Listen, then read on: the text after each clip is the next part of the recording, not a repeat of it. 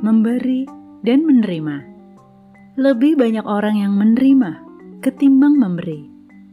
Sebab memberi diperlukan upaya lebih daripada menerima. Karena menerima lebih mudah daripada memberi.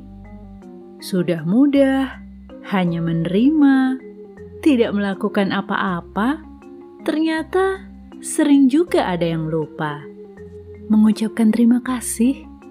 Hal yang sangat sederhana. Enggak, enggak perlu harus disebarkan pada halaman sosial media.